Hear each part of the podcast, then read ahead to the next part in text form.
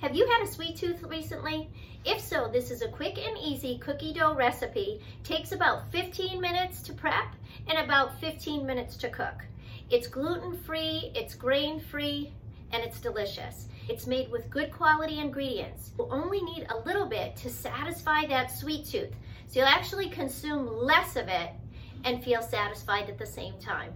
So here we go. You're going to mix together one stick of butter. I use grass-fed butter. Why? It's packed with a bunch of vitamins, minerals, and good healthy fats. Grass-fed butter is in every grocery store. You could get the Kerrygold. The Amish butter is very good too. So I use a half a cup of butter, which is equivalent to one stick of butter. You're going to take that softened butter, that room temperature butter, and you'll mix it with one egg until it gets creamy. So I just leave my mixer on as I throw these ingredients in. You're then going to take one half cup of pure maple syrup with vanilla extract. And you're just gonna keep throwing this in your mixer, let it mix. So those are your wet ingredients. In a bowl, you're going to put two cups of nut flour. So I have used cashew flour, walnut flour, almond flour. They all taste terrific. Take a nut flour, and you're going to add in that bowl with the flour, you'll add in one teaspoon of baking soda. You'll put in an eighth of a teaspoon of salt. I use the pink Himalayan salt or I use a sea salt. So you get great mineral content.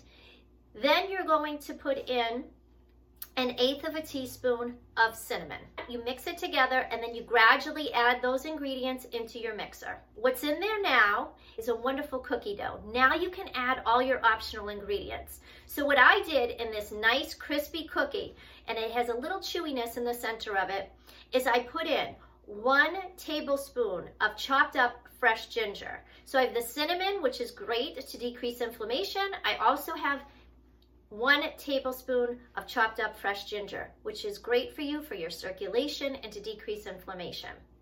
I put in a quarter cup of chopped nuts, so I used almonds in this one because that's what I had in the house, but you can put in anything.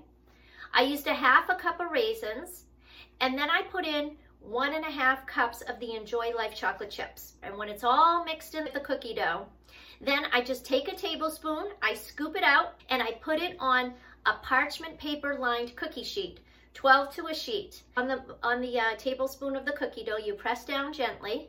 And then you put it in a 350 oven between 12 to 15 minutes. So the cookie is done when they're nice and golden brown with little crispy edges and you might have like a little chewy center. Better quality ingredients, the healthier it is for you, the less you'll consume. So those of you that have sweet tooths or you have to release some weight, if you get better quality foods in, less processed foods in, what's going to happen is you'll enjoy having that sweet, but you'll also um, not have to consume as much of it. You'll feel satisfied, especially with those healthy fats in it. Now, refer back to my previous videos if you're looking for healthier dessert options. We have the apple pie recipe, we have one on ice cream pie, and we also have one on the chocolate quick and easy chocolate dessert. Refer back to these videos. Remember, small, consistent action steps reap great rewards. Health is a choice. Choose to be alive and well.